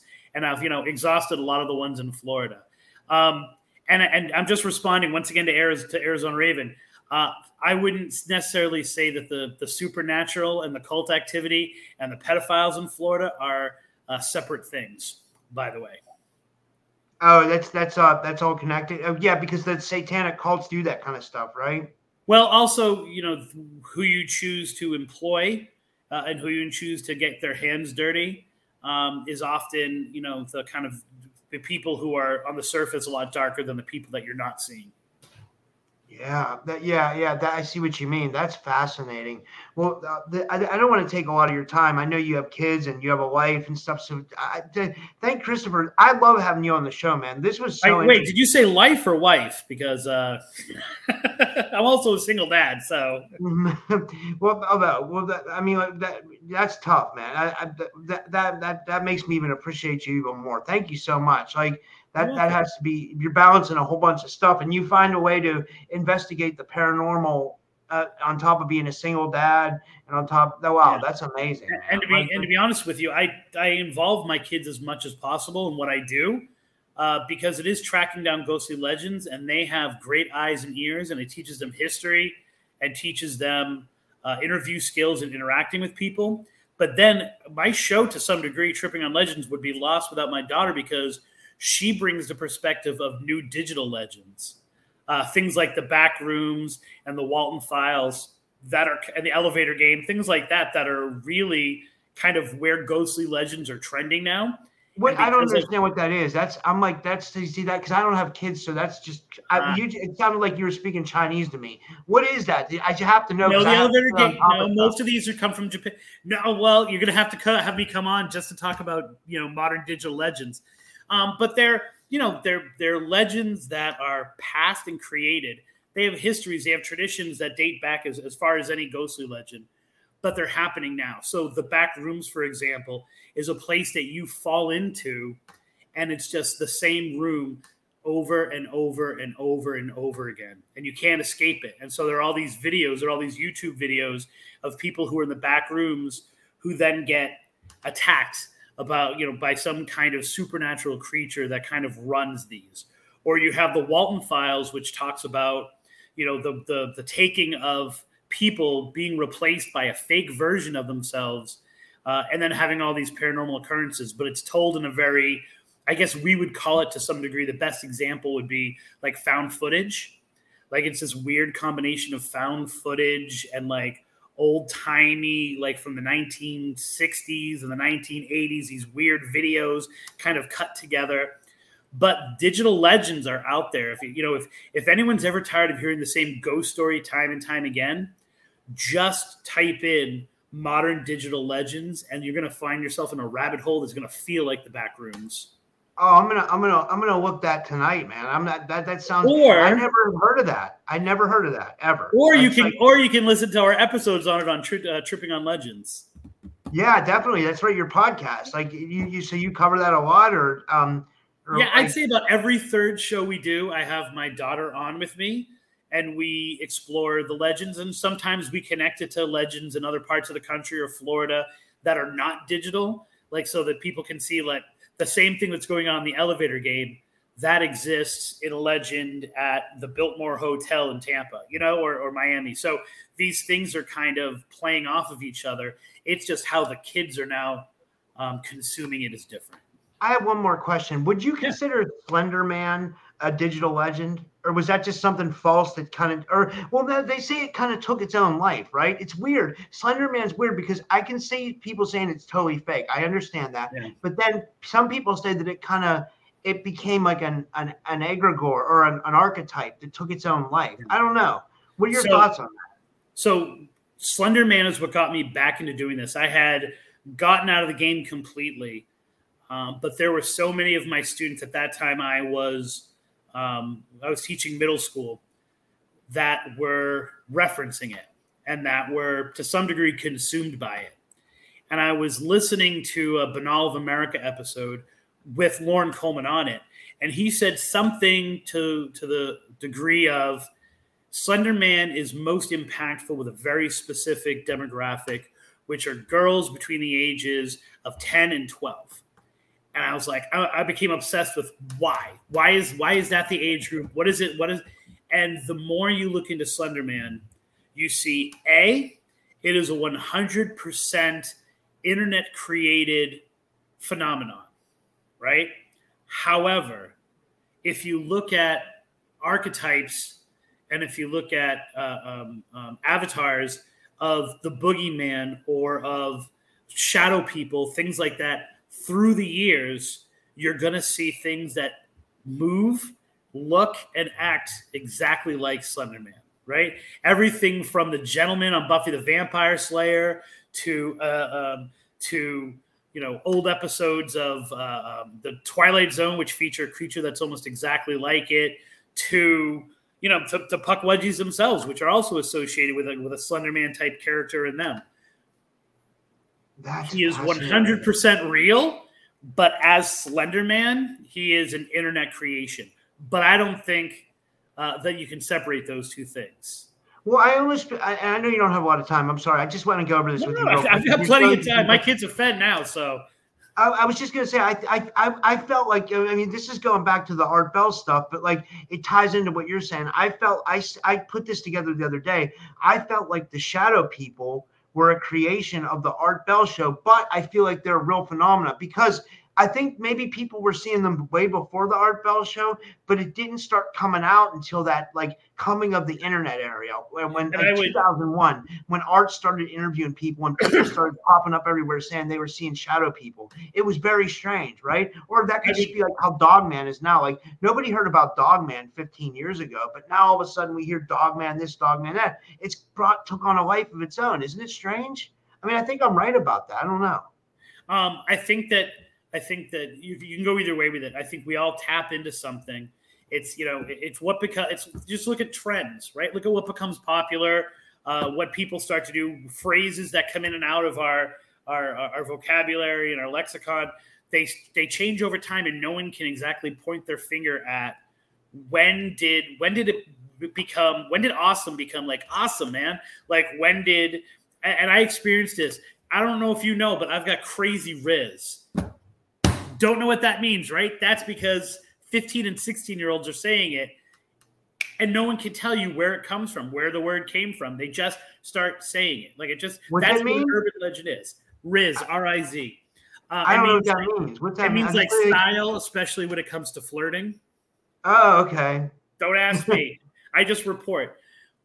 I think that um, I think I agree with you in terms of shadow people have always been there. Like I said, they exist literally in the legends of Pukwudgies. Art Bell uh, and Coast to Coast, it seemed, brought the the hat element to it, right?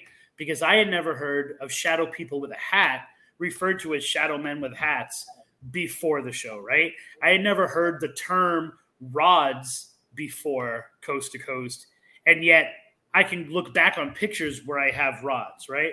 I remember do- Rod. Remember his name was uh, Jose Escamilla, and he investigated rods, right? And it was yeah and it was so i think that uh, to one degree uh, people you, you pick up on something and then and then someone kind of does it in a public sense. I'll give you a really good example. I had never heard i don't know if you know this or the audience knows it uh, and i totally love the idea that people in the chat room are throwing around the term jinn because that fits in with everything that i'm saying. I had never heard of charlie charlie right no one that I knew, my meaning my students, had heard of Charlie Charlie, which was like five years ago, uh, a new version of it's kind of it was kind of like taking a Ouija board and mixing it with divining rods, but using pencils, right? Then all of a sudden, I'm watching the news one night, and they start talking about sweeping Lee County schools the the, you know, the deadly game is your child, you know, communicating with the devil. Da, da, da. And it's like it's Charlie Charlie. It's them showing this game to which it then exploded. In other words, no one was doing it till they did a news report on it and told everyone about it, and then everyone was doing it. So I think there's a lot of that type of thing going on. Um, you know, and whether these things are real, whether the things like the back rooms are real, or whether Slenderman's real, or whether you know, I, I think that um, I always say, uh, you know, we can argue over whether or not ghosts are real, but a ghost story is always real because people tell it. And to add a layer to it, I think that things like Slenderman, things like, uh, uh, you know, Teke Teke, these are, these can become tulpas. So, in other words, we create them because we think about them. Maybe, as if one like one person was saying in the chat room, maybe sprinkled with a little jinn dust or a little fey dust to kind of help push it along. Maybe those creatures then take the forms of these things we're already worshiping and scared of. The boogeyman looks different in every generation. It keeps changing what it looks like, and it always seems to pick the form that freaks out people the most. It's kind of like Pennywise, right? So I think a lot of these things travel through our consciousness. They exist. And then all of a sudden, because we know that they exist, we start seeing that VW bug all over the place and doing punch buggy because we're looking. Now all of a sudden they show themselves and we create them. wait, I just got one more question. Sorry, this is the last question. Stop But- apologizing. I'm here for you. Don't worry about it. I love the Boston accent, by the way. But um, so do, do you do you believe in intelligent ghosts? Then do you believe that like spirits can interact with people? Do- I mean, Oh yeah, yeah, yeah. That's, yeah, yeah, yeah. Oh, 100 percent. Yeah. You know, I mean, it's it's. um I'll give you a really good example. And at Tripping on Legends, and what we do, we focus on um, we focus on the story and the experience and not evidence, right? So we're not out there. I don't. I'm not an investigator. I always say I'm a reformed investigator. I go out there and I research what is the legend, why are people telling it, why are they saying, what does the ghost story have to say about the community, what does it say about the living, and then we go out and we try to experience the haunting eh, the way that the people, the community are saying it, right? So we go out with almost no equipment, but we go out obviously with cameras and video cameras and tape recorders because we're documenting everything for the show so we can bring it to the audience. There's this one place called Fort DeSoto, and I could do an entire three hours on what's going on in Fort DeSoto, but I'm going to give you the abbreviated version. One of the legends that happens there is that there is a woman who had, for a while, it was a quarantine, right? So it was a yellow fever quarantine. A woman uh, had four children. The way it was set up was that the different hospitals or the different areas of Fort DeSoto changed depending on how bad you had the disease or you had the disorder.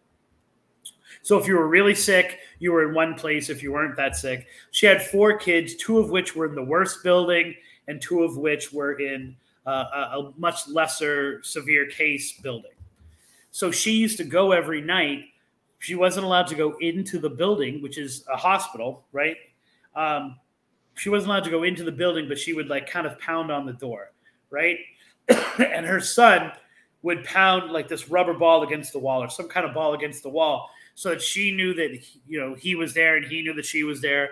And then those children died and she never got to get closure with them because she had to take care of these other two kids as well.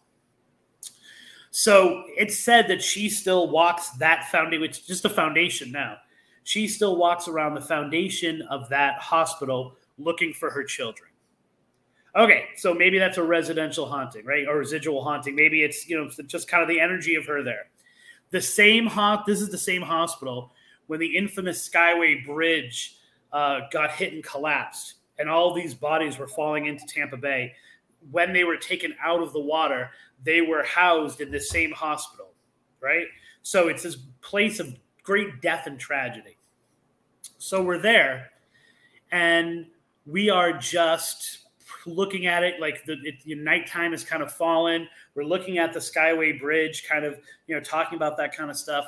And then my partner at the time uh, says oh, just give me some time alone in this area. So i went to another area that had kind of a, another thing going on.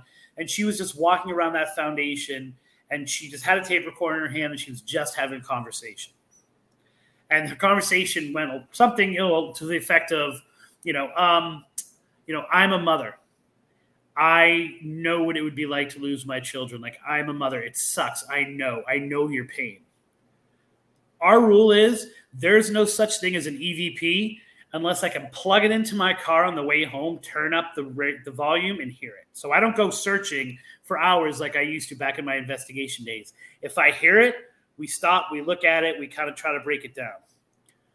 On the tape on the way home, so loud, we had to stop the car because we were freaked out so much. You hear her and she says, "I know it sucks. I know. I know. I'm a mother too. It, I, you know, I know your pain." Right there on the tape, it goes, "No, you don't. No, you don't. If that's not an intelligent haunting, if that's not the dead communicating with the living."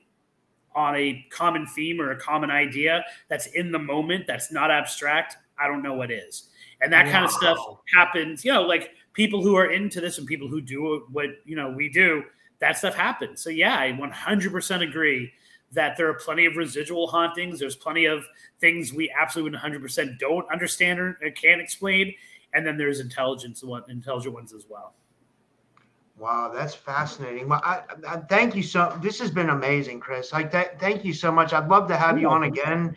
Um, could you tell everybody um, whatever you want to promote, uh, you website or podcast, books. Yeah, and- sure. and- Um, and the you so podcast, the podcast and the website are, is Tripping on Legends. Uh, you can go, you can find the, um, the the podcast on any of the platforms. It's on everything now. Um, the best place to go if you're old like me is Facebook because everything makes its way to Facebook. The Instagram makes it to Facebook. The TikTok makes it to Facebook. It all gets posted there. It's the easiest way to follow us, which is facebook.com backslash tripping on legends. Um, and uh, yeah, that's, you know, you can type in my name to Amazon. You're going to find, you know, my books. I've got nine of them out there. So uh, I'm not going to say if you're going to get the book, don't get picture yourself capturing ghosts on film. It's not that good. But any of the other ones, I would highly recommend. Yeah, you're a prolific writer. You write a lot, right? It, it seems like you have a. I mean, I you have like nine, ten books out. Yeah, and this summer we're republishing because the rights have come back to us, and we want to do it a little bit differently.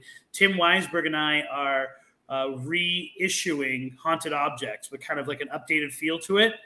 Uh, and then I've worked currently working on two other projects, like two other book projects that I'm hoping to get done, af- you know, by the end of the summer. Then I have to go back to my real job. So yeah, I, I, I I'm not going to say any of good, but yeah, I write a lot. That's cool. That's really cool. Yeah. Well, thank you. uh, thank you again, and uh, yeah, we'll have to do this again. Oh, and guys, if you're looking for any of my links, I usually put them in the description. I, I did, I didn't. I just because I wanted to put John's information and Chris's information in there. I'll put it in there. But if you want to use any of the sponsors, this video was sponsored by Happy Hippo Kratom. I don't like to say that because I don't want to pitch stuff. I don't want to be promoting my stuff, and you got. I, I know, I know you viewers don't like to hear that. So like, if you want to use it, do your research. If you like it, you like it. You don't, you don't but the links are always in the description. So that's all I have to plug. But thank you guys and uh, have a good night, everybody.